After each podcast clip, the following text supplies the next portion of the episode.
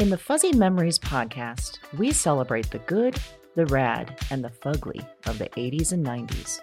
We're three latchkey kids who made it out alive. And in each episode, we break down all the culture that popped one year at a time. Whether it's the birth of legends, I'm Lyme disease free today, and I have Whitney Houston and MTV to thank. or audacious moves. Imagine also the, the poor Golden Gate Bridge. You turn 75 and people have a party on you. Yep. I don't want that. or even confusing PSAs. And the stop, drop, and roll. I mean, we would. I assume Yes. as an adult I would catch on fire weekly. All the time! We've got a take that will make you laugh. We've also got thoughts on all sorts of random phenomena and the most unmitigated of golf. Why sharks can't be trusted, people can't be trusted, and rivers can't be trusted. it's collusion. It's of the highest degree. Uh huh. You were counseling me to start my remarks with, first of all, bitch. That would everyone in that room would have snapped to attention.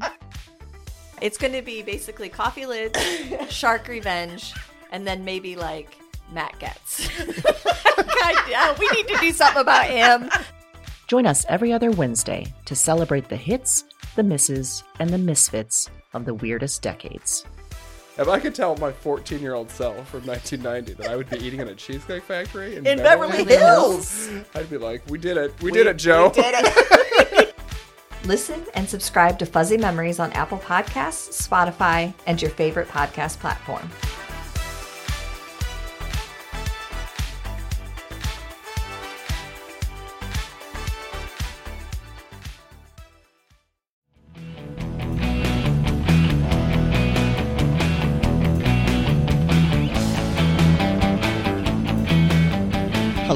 And welcome to Broads and Books. I'm Amy.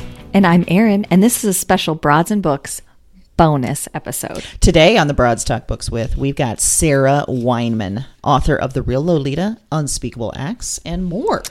I have recommended three of her books. Three. Three? Three Pete. It's a rare, a very rare phenomenon. Rare. In the Broads and Books world. Rare. Yeah. But she's the best at crime writing. best. She's Yeah. just the best. So I will also tell our listeners that you messaged me the morning of this interview and said in all all caps, "It's Sarah Weinman Day."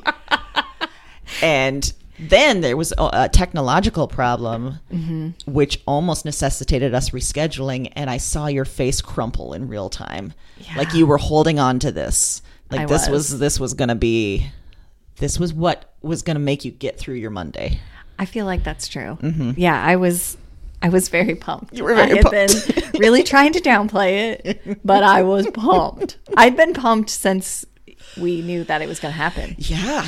Yeah. So- And this one, I sort of surprised you. I pitched her without telling you. And I think I'm glad I did because I don't know if you would have been able to handle the couple days that it took for Sarah to get back and say yes. No, I would have lost it. Yeah. I would have been like, we're the worst. This podcast has to stop. I'm pulling the plug right now. But listen, you held your cool, and Yes. we found Sarah Weinman to be impossibly cool. and not just because she called us the best kind of readers. I mean, spoiler alert, that's what she does. She says it. yeah. Says that to us. Uh, and I think you might have get, or you might get that engraved on your gravestone. Yeah, I added that into my afterlife wishes. Excellent. So we put all the books that Sarah mentions in the show notes so you can add them all to your TBR pile. and now here's our interview with Sarah Weinman.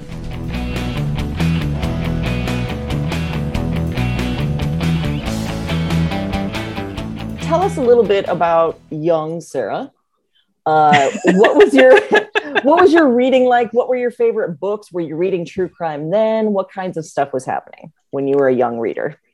Well, I think my introduction to true crime was in a very strange way because I have this memory of being about eight years old.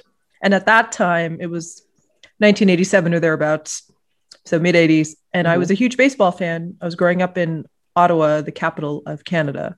And the closest team in proximity were either the Montreal Expos, which are no longer in existence, Mhm. and the Toronto Blue Jays, which are, but I was I was more of an Expos person than a Blue Jays fan, even though I loved both. But I had this book in the house, and I think it's because my father was a baseball fan, my brother was a baseball fan, and it was the baseball encyclopedia. and it was this big, thick book, just full of stats and facts. And I know that Bill James, who is another sort of conduit between baseball and true crime, his books were in the house and I was reading them as well. but I had this encyclopedia and I, I just got it into my head to wonder so if I'm looking up all this trivia about baseball players, I wonder how baseball players died. And because apparently I was already pretty morbid at that at that tender young age. Um, so I'm leafing through and I'm accumulating various gruesome facts. and then at the dinner table, I decided to regale my family with them. And luckily, my family was pretty chill about it, considering, but um, I was definitely not a quote neurotypical child, I think Mhm. is a good way of, of phrasing it. But uh, that wasn't the only type of book I was reading. I mean, some of the favorites that I still come back to that I loved in childhood were like the complete works of Lucy Maud Montgomery, and not just the Anne of Green Gables books, but also the Emily books and the Blue Castle and the, and the many, many short story collections that came out uh, decades after her death that were being published right around the time when I was reading them. So I've just, and I just, I love them for story. I love them for character. I couldn't have articulated that as a middle schooler, but certainly now looking back, I totally see why I love them and why they still hold up for me. And then what, I mean, I was reading just a lot of YA Mhm. and um so if, if we really want to go back then sweet valley twins sweet valley high babysitters club Did you get Uh, into like Christopher Pike or any of the sort Oh. of? i read some of those yeah Mhm, and and R.L. Stine mhm. before he did Goosebumps because at the time Goosebumps hadn't even begun yet. So he Yeah. was just doing well, Fear Street was um, Christopher Pike, but um, you know, whatever um, I think he did, he did like a haunted roller coaster book I remember reading.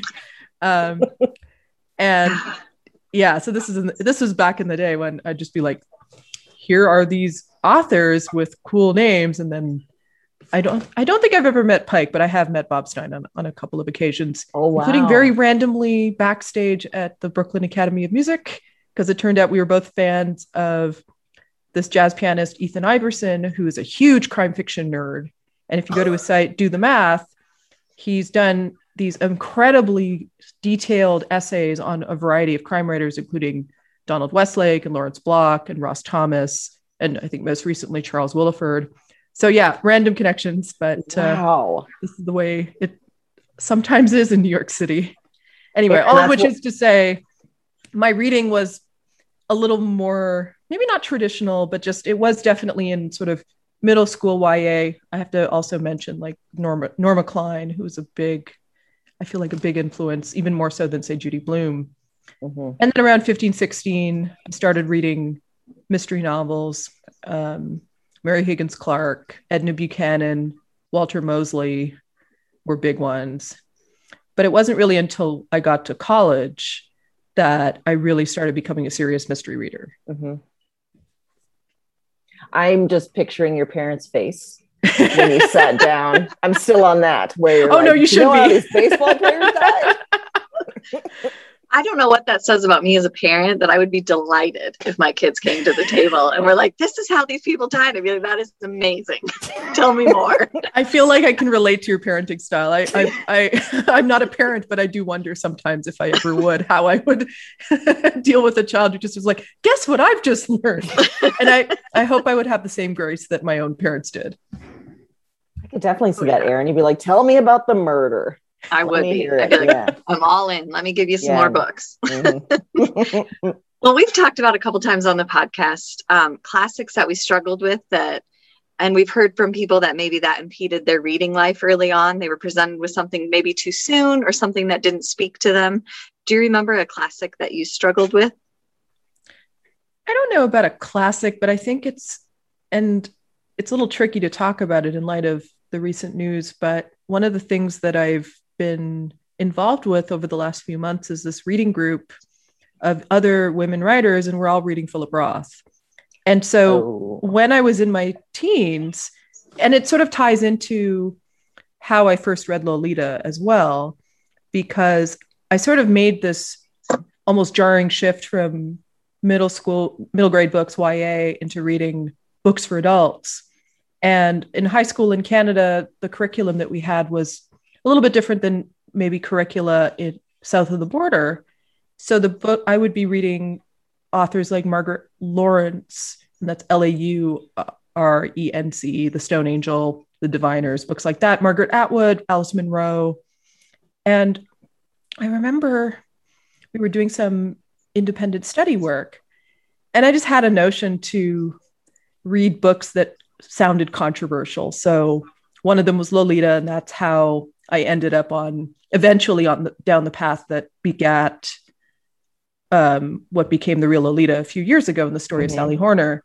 But soon afterwards, I started reading Philip Roth, and I read Portnoy's Complaint at 16, which was very jarring and eye opening. But it's like, no, I, I couldn't stop there. I had to start reading some of the then recent work. So this is the mid 1990s. So his two most recent novels at that point were Operation Shylock and Sabbath Theater. And having recently reread them for this book group, the first thing I thought was, what the hell was I thinking to try to read these books at 16? I had no conception of anything, let alone, and it's not even just content, it's just in terms of structure and form and what he was trying to do. And obviously, the levels of internalized and externalized misogyny that are very much present and I think need to be grappled with. But I had no facility for that at 16. And I don't think any 16 year old should. So, revisiting those books, um, I, I see them with very different eyes now. But obviously, now I think it's there are these other more difficult conversations to be asked about transforming I mean, I keep coming back to this of just transforming life into art and blinkered perspectives and who whose stories are worth telling and whose get kicked in the boot. So I think just the, with the larger question of classics, it's also I wonder how much of a disservice teens have with certain books that they're they're being exposed to them in such a way of you must read them they are classics as opposed to these books are pretty fun. And if you feel like you're sort of coming at them in a way that doesn't feel like homework maybe they'll be more interesting to read. But also coming back to classics when you're older that you may have read when you're you were younger you do have a greater appreciation or you can but you can also be like nah these books were terrible. Why mm-hmm. were they being shoved down my throat? Or oh, wow, now I totally get why they were taught. And I wish I had been able to see that when I was in my teens, but how could I because I was a teen? Mm-hmm. That's such a great point that the even the way that they choose the classics for that age group is problematic. Like, you know, some of the things that we were reading at that age, yeah. A, we had no context for, but also like, should we be reading this? And and if we are reading this, why are there no contextualized discussions. And some of that I think may have to do with the limitations of the teachers who are teaching them. Mm-hmm. Who, Definitely. I mean, the best teachers are those who are learning alongside their students. And certainly the best teachers I had were doing that as well. Mm-hmm. And I feel like that's just that's just the larger context to look at all of this stuff. Absolutely. Yeah. Well, as you were reading um, things that you enjoyed, things that you were testing yourself with, like those kinds of books, were there particular authors and books that made you want to be a writer?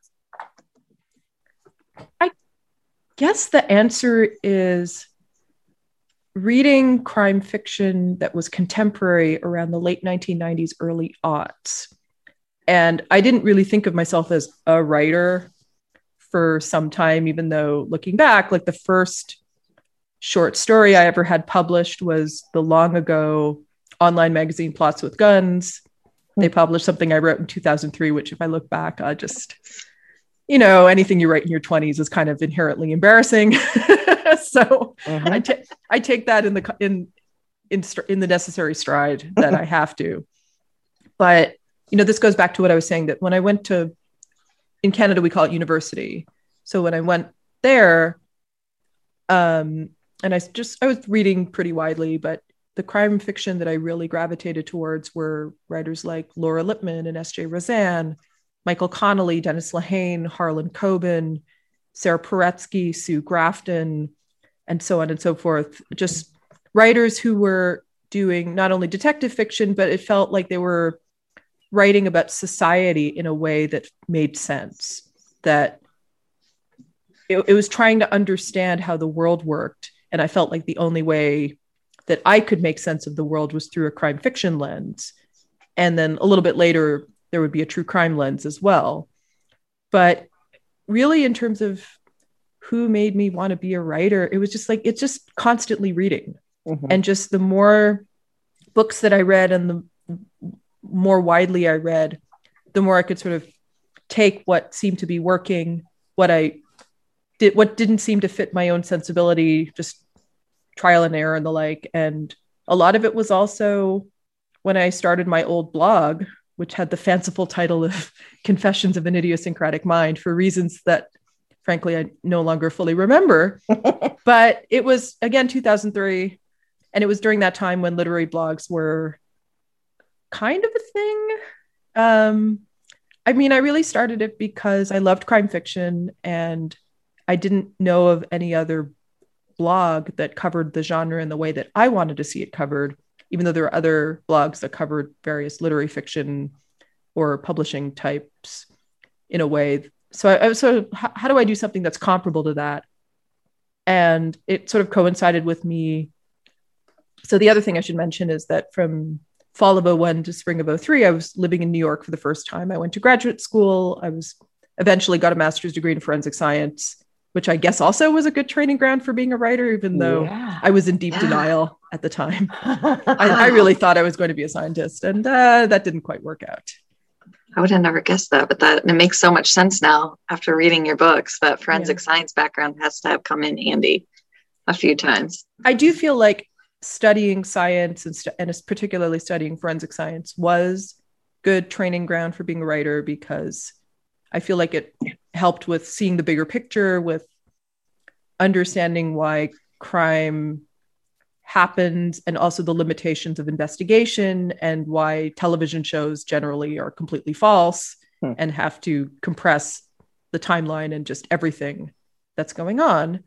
Um, so yeah, it's there are a lot a lot of different things in the primordial soup that made up my eventual career path, which I don't I still don't fully think is a career path. I often described it as a series of happy accidents that led me towards where I am now. But of course that's that's both true and not true. I mean, I worked hard, I had a lot of advantages, obviously, and um and ultimately it came down to I think I figured out how to do stuff in a way that nobody else was.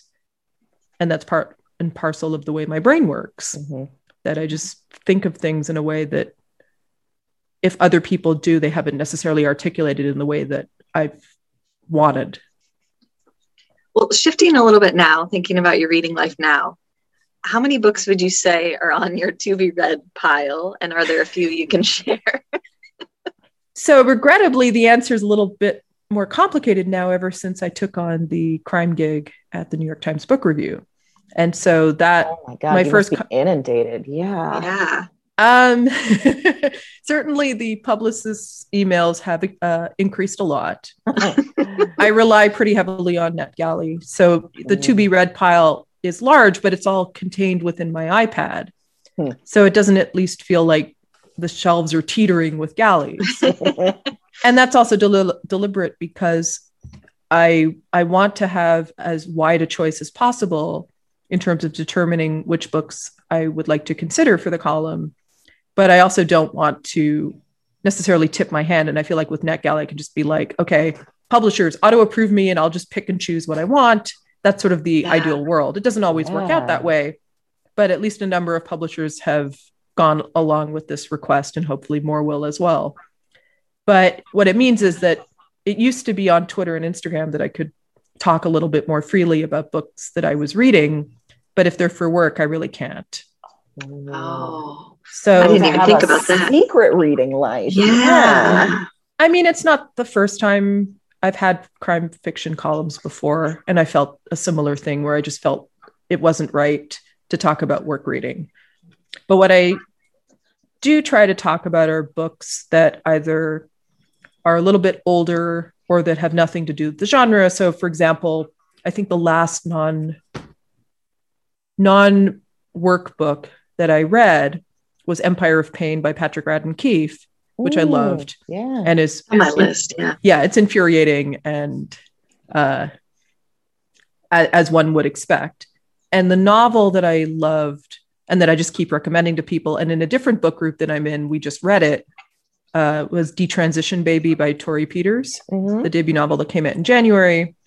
So that's a novel that I felt was really eye opening, wonderfully written, and frankly, just a great comedy of manners. Just great, you know, really great characters and and realistic situations and, and the feelings, like all the feelings.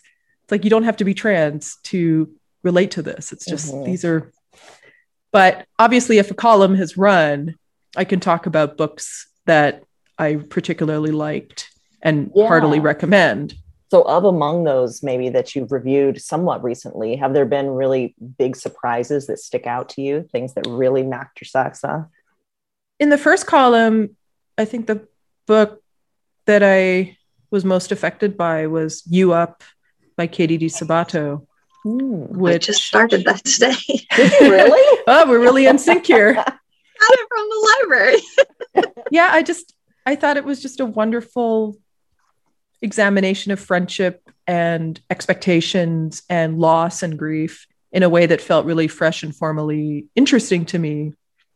And also in that same column, I had so I love reviewing books where I'm entertained and I feel like I'm just having fun because we're in a we're still in a pandemic. Like Yes. we need fun in our reading life. Yes. Mhm. And I've been really enjoying the sort of resurg maybe not resurgence, but just the transformation of the cozy mystery, that it's a little more millennial and a little more diverse.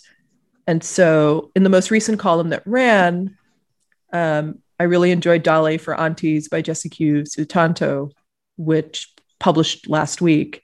And it's just about this girl who has aunties and she's on this t- the worst date from hell that ends with him dead and she's, they've got to figure out what to do with the body and it's it's this whole like weekend at Bernie's vibe with your family it's, it was just Oh, it was it was really fun I could take it. and I so enjoyed yeah. it hmm yeah. or Jonathan Ames's A Man Named Doll, which is the first in a, s- in a very idiosyncratic PI series. And I've read pretty much all of Ames's work, be it nonfiction or fiction or watched Bored to Death. And I love the fact that he's just finally admitted to himself, yes, I'm a crime writer and I love this genre and I want to stay in it. And I just mm-hmm. felt like, yes, this is great.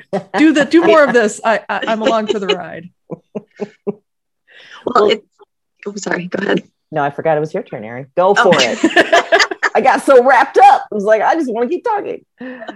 Well, so you get a lot of books sent to you, you're getting a lot of requests, but if you're going to read something outside of work, what usually grabs your eye? Like, how do you come across books? Oh, that's always a good question. I think my favorite way is just getting the random unsolicited book that somehow magically speaks to me. Mm. And so that's completely unfair because um, for any publicist listening to that, that's a tall order. so, Just give me But- something magic that speaks to me. but I think that's also why I love um, smaller presses like, say, New Yeah. York Review of Books Classics. And, you know, full disclosure, they asked me to do an introduction for one of my favorite reissues, uh, Basic Black with Pearls by Helen Weinzweig, a Canadian writer. And I love that book that I described as an interior feminist espionage novel. Whoa. And it was first published in 1981. And then uh, Classics republished it a few months before The Real Lolita came out. Oh. But they also published a book last year that was my favorite novel of 2020. I read it three times, and frankly, I, I could reread it like all the time. It's called Divorcing by Susan Taubes. Mm. And it does have a tragic backstory because Taubes, who is an intellectual, she was married to a Jewish professor named Jacob Taubes. They had children. They had what seemed like a grand romance, and then it just completely disintegrated. And she both loosely fictionalized it, but also delved into her own family trauma of immigration and separation in this book. And it's very like fanciful and it kind of draws on Yiddish literature. But within a few weeks of publication, she drowned herself. And Oh. Susan Sontag, who was her best friend, found the body off the coast of Long Island. Oh my god. So she never wrote another novel and it just disappeared until New York Review of Books Classics re- reissued it. And I just read this and I was like, this book is made for me and I don't fully understand it. So I better read it again. And then I read it again and I understood it a little bit more, but I had to read it again. and that's kind of where I'm at, where things for, things are further revealed on uh, reread Mhm. which is at the older I get, the platonic ideal for novels. That the best ones really, you don't just want to read them once; you want to read them at different stages of your life. Mhm. And I hope to keep doing that. But of course, with all the books that there are out there to reread, there's still so many more to read. Yeah, it's a tough decision with what you spend your time on. Exactly. Yeah. Yeah. So, uh, for Broads and Books, Erin here has recommended three of your books. You're the, I- you're I the know. sole three-peat. You are. It's a true- repeat. It's a true honor and a privilege, and and I I I'm sort of staggered by that. So thank you. Well, so we were wondering if there, you know, obviously different topics. There were the real Lolita, Unspeakable Acts, Troubled Daughters, Twisted Wives. And so I know it runs a gamut, but do you think there's any particular books or authors that inspire your true crime writing?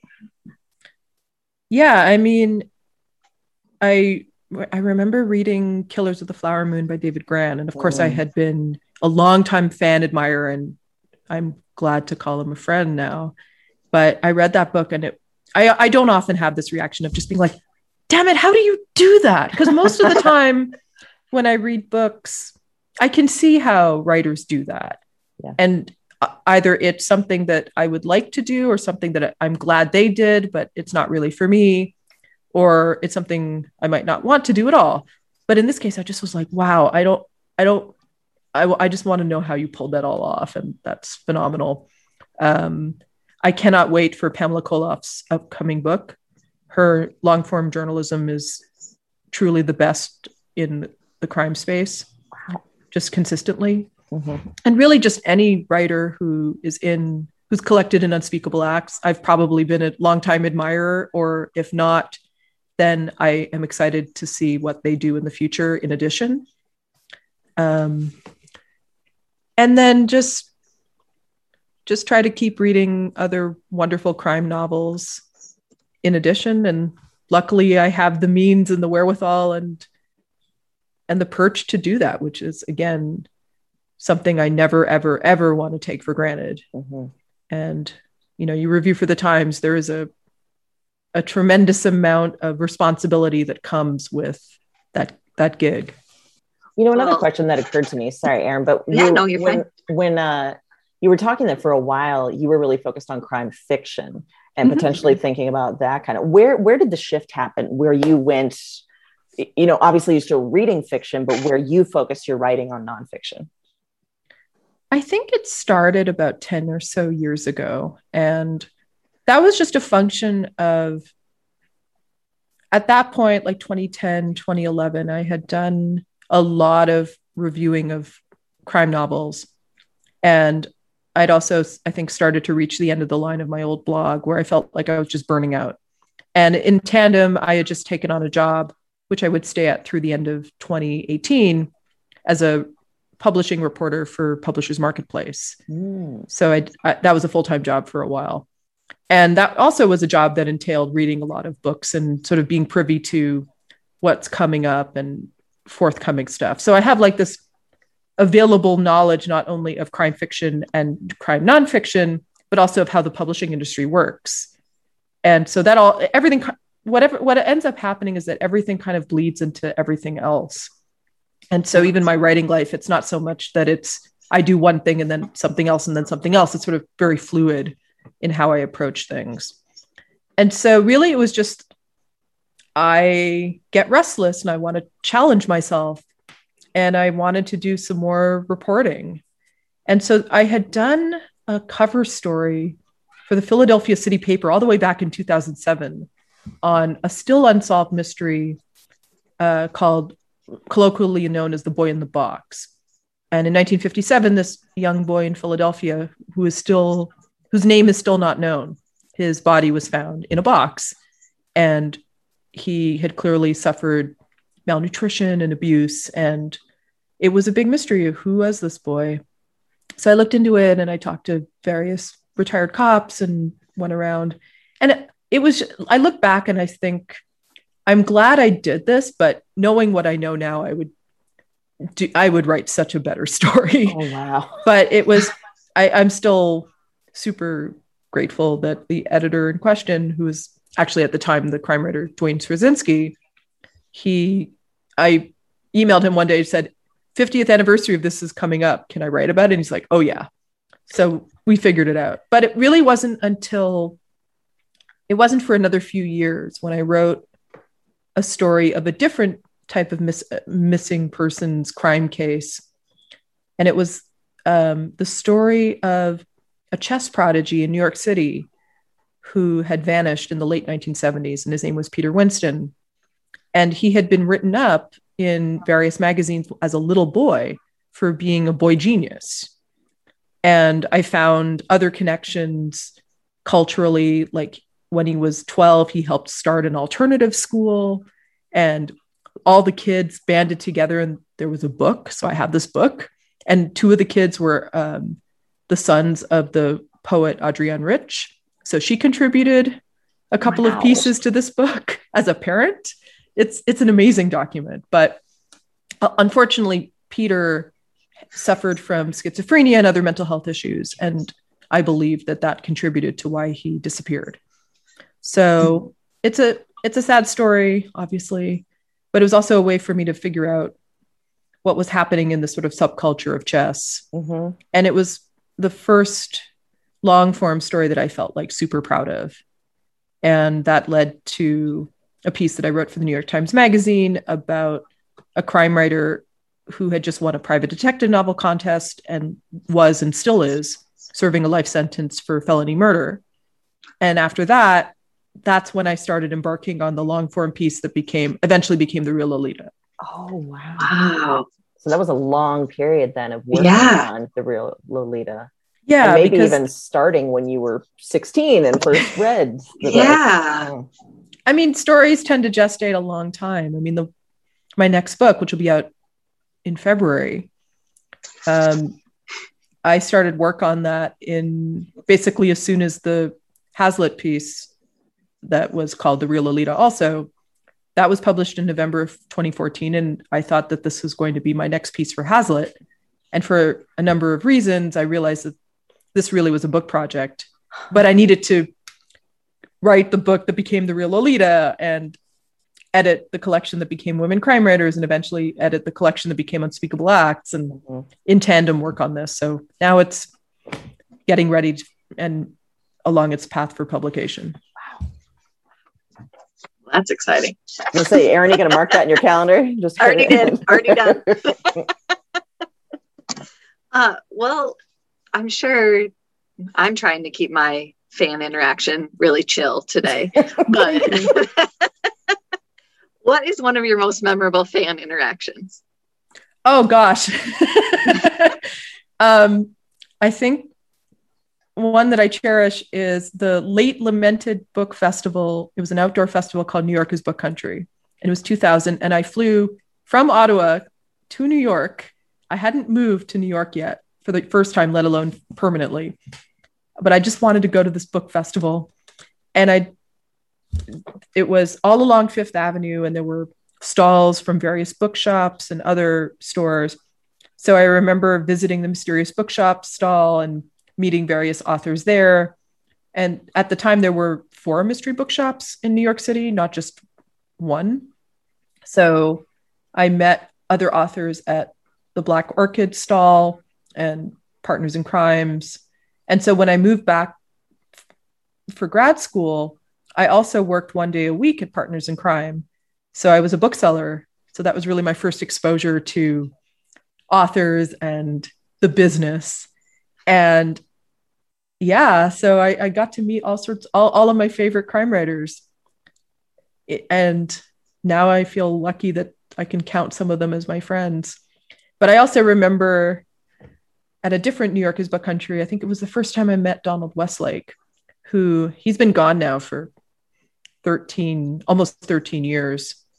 But to me, he's such a vivid presence in my mind because as Westlake, his work could be so funny when he was writing the Dortmunder novels or some of the standalones. But as Richard Stark and the Parker novels, they're so lean and they're so mean. And I just, I was so happy to meet him. And, you know, we didn't really say much. It was just like the typical fan interaction of me just being like, I love your book, Dance- Dancing Aztecs. How did you do that? And he just was like, thank you, thank you. But I think it's eventually, I think I got a little bit jaded as a bookseller just because I would meet authors all the time or not so much jaded, but just these are writers and eventually some of them will become my friends. But I think it's really important to cherish those interactions. And when fans have met me, you know, I, I I'm I'm so grateful that people are reading my work that I never want to take that for granted either because they could be reading anything else. There's so many books to choose from and they chose mine. And that's it's so important to just never forget that. What are true crime fans like? Do they come at you hard? Do they like are there emails? Are there cornering at reading um, events? I feel like if there are, I have not been privy Perfect. to most of it. Perfect. When I was on tour for the Real Lolita, I met a number of true crime podcast fans. Mm. And most of them were just really excited. It's like, oh, you wrote the Real Lolita, or I'm so excited to read your book. And when Unspeakable Acts came out, obviously because of the pandemic, no one was doing any touring. But even just seeing what people were saying on Bookstagram or people chiming in at virtual events, and it's just it really it's all to me additive in a good way. So Perfect. I think it's just that's, awesome. that's important. Yeah, absolutely. Mm-hmm. You know, you mm-hmm. mentioned a couple, but were there particular authors, you know, as you got further into your career that you really wanted to meet and you got to meet them and it was a good experience? I mean, I way I mentioned that New York is book country, and I met mm-hmm. Laura Lippman, and you know, we weren't friends then, but eventually we did become friends, and it's just like I, I'm I've already read her forthcoming novel, Dream Girl, and I I'm so excited for the world to read it. It's I just I love what she was doing, and I I'm I'm just I'm proud of that book. Um, or and, and this is where you know now reviewing crime fiction again for me feels like I've come full circle mm-hmm. because when I first had a regular book reviewing gig, it was at the Baltimore Sun, and I remember getting this box of galleys, and I saw this yellow galley by an author I'd never heard of, but it had a great title called Die a Little, and I thought, ooh, this this sounds like fun. It's like it's feminist 50s noir. I want to read this. and I read it and I loved it. And it was uh, Megan Abbott's first book.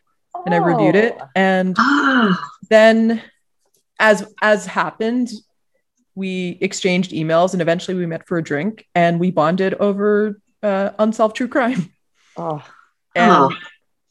so she's also just great. And the turnout's going to be out in August. And that's another one that I'm excited for people to read and oh, obviously awesome. I won't be reviewing them for the Times, which is fine because I think they'll they'll get the reviews that they'll get the coverage that is like far lengthier than mm-hmm. what what could fit in my own column. But they're just they're they're great people and they're amazing writers and it's like wow that's good how would you say that your reading life has changed since you became a published author or even since you started the New York Times column? I mean, since since I started on the column, I'm just reading a lot more contemporary crime fiction again. I had sort of stepped away from it for a few years, partly because mm. I needed a break, partly because I needed to be reading books that related to the ones that I was working on, partly because I was a little more immersed in reading nonfiction and still am. And I think ultimately it comes down to just having as wide a reading diet. And this is where my ability to read fast is also helpful. Yeah. Because it's it, I, I I'm glad I I can do that because I want to be able to not only read widely but also read as much of the genre that I can because then I feel like I have a much more informed opinion about what's going on or what's working or what isn't. But I also feel like as an author, I read with a lot more compassion and generosity. Like having this review gig now, as opposed to when I first started reviewing books in, say, 2003, 2004, it's not just age, it's not just wisdom, it's just more experience. It's many more books that I've read that I can draw on for comparison and for understanding. Also, having edited anthologies of crime fiction, just understanding the history of it and who gets elevated and who gets overlooked, who gets neglected and who gets exalted. So these are all questions that I think a lot about and that inform the way that I read contemporary crime books, be they fiction or nonfiction. That's a great way of putting it. I think we've been Mhm. thinking more deliberately about that as well after reading books like yours and after Yeah. just understanding where we are in the world. And it makes for a richer experience. Mhm. I think so, yeah. Yeah. Do you think um, across all the reading that you've done, recent, past, whatever, do you think that there's a book or an author that everyone should read? I mean, I will always recommend Dorothy B. Hughes is in a lonely place because Mm. it's my favorite crime novel of all time. Um, it's collected in Women Crime Writers. I mean, it was always going to be in there, but I, I just remember making a particularly passionate argument for it being in there. It was published in 1947. It became the basis for the 1950 film starring Humphrey Bogart and Gloria Grahame. But the film is quite different because Bogart's character also named Dix Steele, he's accused of murder, but he didn't. It's you know it's not clear until the very end. There's there's a real question of, but most likely it's like he didn't do it, and there are you know issues of trauma and frankly PTSD that are happening in the film. But in the book, Dix is a killer, and he is responsible for the de- the murders of multiple women.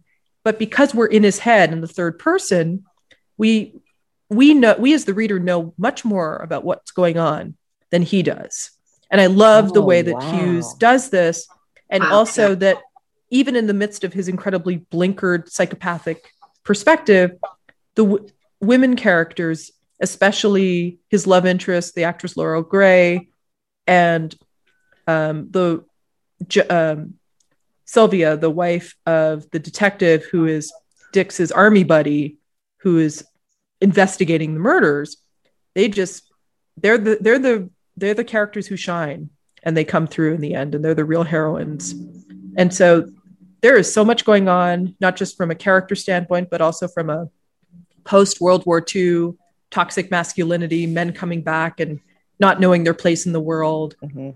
and there it, it's to me it's just it's the inflection point for everything about crime fiction in america in particular and it's like Wow. if you read that you understand everything it's yeah I, don't, I would say it's a skeleton key to understanding american crime fiction Wow. Wow.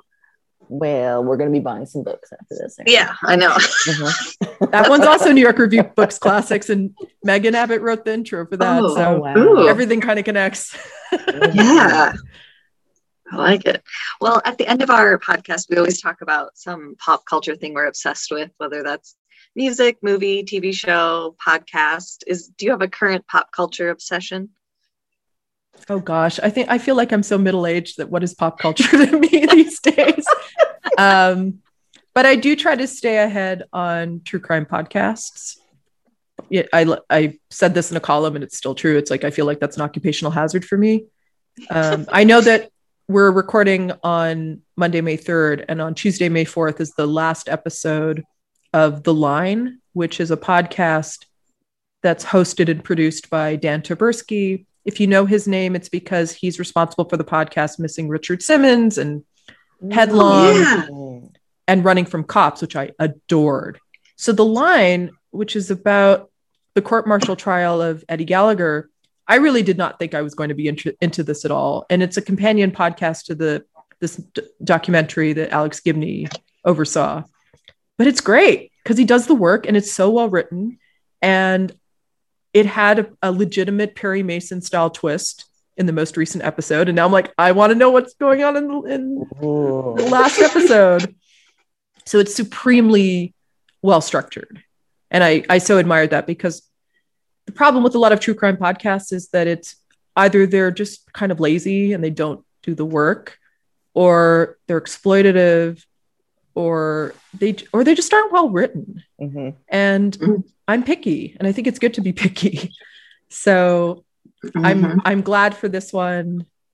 Um, I also just you know perennials are you're wrong about, which is co-hosted by uh, Sarah Marshall and. Michael Hobbs. They just dropped they just dropped an episode today about the Dixie Chicks, and it's Yeah, missed that. yeah, it's super super well done. And then another one that I enjoy for storytelling purposes is called Crimes of the Centuries.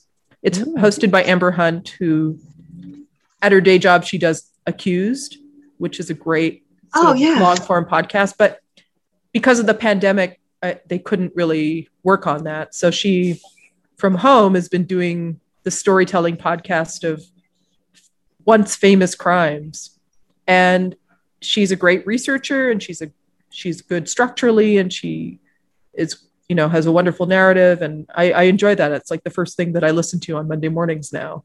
Hmm. So Oh, cool. Do you get into much um, docu series? You know, HBO kind of documentaries, long shows, that kind of stuff, or do you prefer podcasts? it's funny. I thought that with the pandemic, I'd be watching more TV. Mhm. I watched a lot less TV. Really? I think it's because when I'm watching something, it's almost like it's too much for my brain. I can handle text and audio pretty well, but add the visuals and it's almost like it does something to my brain. So I feel like Good with point. it's very easy for me to get overwhelmed Mm. watching television and then i just feel like i get distracted a little bit more Mhm. so i haven't but that doesn't mean i don't rule it out like i still want to watch Allen versus Farrow i still want to watch a whole host of docu series and i will just try to at some point in some future but also if i don't that's okay too totally okay and i i can get that like some of the Mhm. things that we've watched because there's the visual and the audio it's a lot there's a Yeah. lot happening Mhm. yeah Mhm. Although I did, I will fully disclose that I watched everything on the PDF that was with the unspeakable acts. okay the entire resource list. Every time we got something done, I was like, "Here's another one. Here's another one. Keep oh going." dear that's well that's why it was there so it, wa- yeah, it wasn't was- just that you had the uh, baker's dozen of pieces but also much more supplemental books and articles and stuff to watch and stuff to listen to yeah. So was- that's it another actu- thing it's just that if it's if it's in the back matter of unspeakable acts then i definitely endorse it Mhm. Yeah. Well, it was really it was a really good supplement because it went all those things went with something in there. You know, it reminded me of that, and I think the watch the viewing experience was better for it. I think Yeah. if I'd watched some of those things separate, I might not have gotten the same kind of feeling out of it. So yeah I yeah, i didn't realize there was a syllabus in that too erin oh my god I know, I know. I've been working my way through it. I've been Excellent. sliding those in on the podcast, and you just haven't noticed. sneaky you've been trying to get a sarah's attention this whole time Yeah, i like get I'm it just now. watching everything. Okay. yeah well those were our questions sarah thank you so much for spending some time with us for telling Yes. us what you've been thinking about and reading and, and some of your experiences we really enjoyed it i'm so grateful that you asked me to be on and that you're reading my work so closely. And just thank you both like you're the platonic ideal of what readers ought to be. And it's not just in terms of my work but like how you talk about books generally on the podcast. It's so great to see. Oh, And- wonderful to hear. I look forward to what your thoughts are in future episodes uh, with books that you're looking forward to. So yeah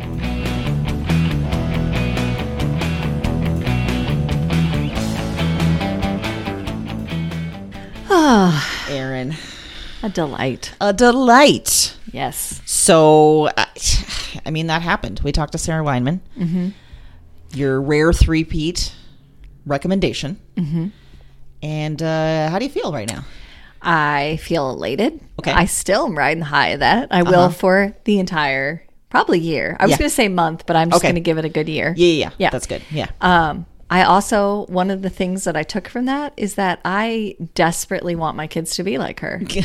Because her coming to the table and just talking about murder, I, I think it would make you the happiest you've ever been as a mom. yes, Yeah. success.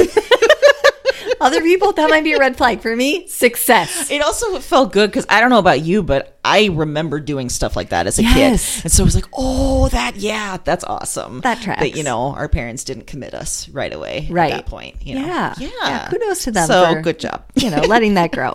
I, uh, and maybe you knew this because you are a big Sarah Weinman fan. I didn't know she had a graduate degree in forensic science, that she had thoughts of going into that scientific field. Yes. And instead, writing got its grips in her. I love it. And it, I have to say that having that knowledge now makes a lot of sense Yeah. because she has such a ability to tell the story from so many angles, which Mm-hmm. is what makes crime writing great is not just telling the story. You know, people I think mistake crime writing or even whether it's fiction or nonfiction is oh you just tell the story and the story is the thing that gets the readers it's not especially now because that market is starting to get so much more popular it can almost be flooded Yeah. and i think really true great crime writing is being able to look at it from so many angles to make the reader feel involved Mm-hmm. on whatever level and knowing that she has that background just makes so much sense Yeah. yeah Um, did you know that she was the crime book reviewer at New York Times? Well, I did only because I follow her on social media. So when she announced it, I did. Yeah. I did know that. See, I should have known that you know Yeah. that because Yeah. I imagine you you stalk her in the way that we are allowed to stalk people. Yes, in, in yeah. 2021. Yeah, yeah, yeah, Okay, great. Not in That- any like creepy way, just in like a hey, is a new book coming out? Right, not in a true crime way, but in a like I love you and I want to see what you're doing these Exactly. days. Yes, Absolutely. excellent. Mm-hmm, That seems like an area well suited to her. Yeah. Yeah. Yeah. I, it's perfect. And mm-hmm. who better to be recommending them, in my opinion, Exactly. reviewing them. Yeah, I. It was great for me that she was excited about the three-peat yeah, of recommendations. yes. Because that's a rare honor. It is a rare honor, and she took that honor in the way she should have taken it with great delicacy and with acknowledging your love. Yes. It was wonderful. Took it as the compliment it is meant to be. I like that, you know, when we were asking her about pod or uh, pop culture, excuse me, um, you know, she mentioned true crime podcasts, uh, especially the fact that she's very picky about them. I also was intrigued by the fact that she doesn't really like. I don't know if I want to say don't doesn't like, but you know, uh, TV docu series that kind of stuff. Sometimes it can be too much, which I totally understand. Sometimes there are, you know, there's a little too much gore. There's a little too much, you know, salaciousness, and it was intriguing to hear that sometimes even a crime writer such as herself has Yeah. to protect her own sort of, you know, mm-hmm. Well-being. Well, and her book, uh, Unspeakable Acts, which I think I mentioned in the episode, comes with a whole resource list of other things that she thinks are terrific, like other books, podcasts, movies, The docu syllabus. series. You Yeah, completed the syllabus. I did, and Mm-hmm. I would I would say that that's a great place, especially for people who do feel that way. Like I don't just want the run of the mill kind of gory, or maybe it's yeah. too much. I mean, the stuff that she put in there really added to what you read in that book or really made you think about something different. I really enjoyed everything that I took from that. So she definitely has a keen eye, which is yet another reason why she's in a perfect position at New York Times for sure. Excellent. And again, Erin, she praised us as the ultimate readers. Yeah. And I mean, I, you are obviously a, a much bigger fan than I, just because you've read more of Yeah, her. yeah. Even uh, I myself was just like, oh, Yeah. I, I feel good. I Yeah. feel validated. I need to just remember that. Like we need a sound bite for it that we, Mm-hmm. you know, send ourselves every once in a while. Like you know how we were sending ourselves the Booksmart dancing gif over and over? Yes. Mm-hmm. We need to do a clip of Sarah Weinman calling us the ultimate readers. See, I think that we do because I, that rest of that week went a little sideways for me, and Yeah. I mentioned that to you multiple times. Like the thing getting me through this Yes. week is remembering because there's nothing else I would like to be complimented more for than being the ultimate reader. It, it is honestly validating because you know we are we have a very light tone at the beginning of our episodes, but then sometimes we get deep. We get deep. We talk about all the different aspects of the books. So it's good to hear. You can call me a shitty parent, but you better know that my reading is on point. Glad to know your priorities. And I happy, stand by 'em. happy to be with you along the ride. Good, good, good. Excellent. Well, we will be back next Wednesday with a regular weekly themed episode.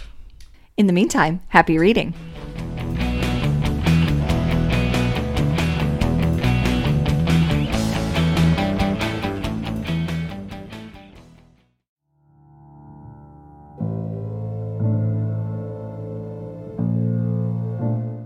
I'm up again. Same night, another dream. Before trying this recording thing, I didn't remember much of anything of these dreams. I didn't remember much from any of the women. And one night of doing this, and it's broken things open. The dreams are they're in me and they're they're coming out of me and to me. I am not broken. I am the most whole, most real. Cause their despair. cause their despair. I wait for the word. I wait for the word. Witch. Witch. Witch. Look at the madwoman in her cage. She was a woman with holes inside her. That was the heaviest factor, the final evidence, the heart of the issue. Somehow, you understand this. You. You. You hear me. Wherever you are, whatever this is, you. This isn't a dream journal anymore. It's not. That's just it's just fact. Eh, because now this is this is some sort of record. What are these dreams? Maybe there's a better question. Who are these women?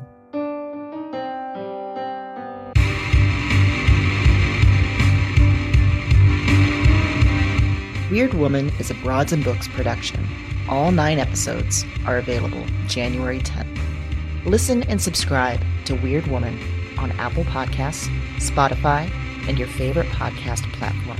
That's W Y R D Woman, wherever you listen to podcasts.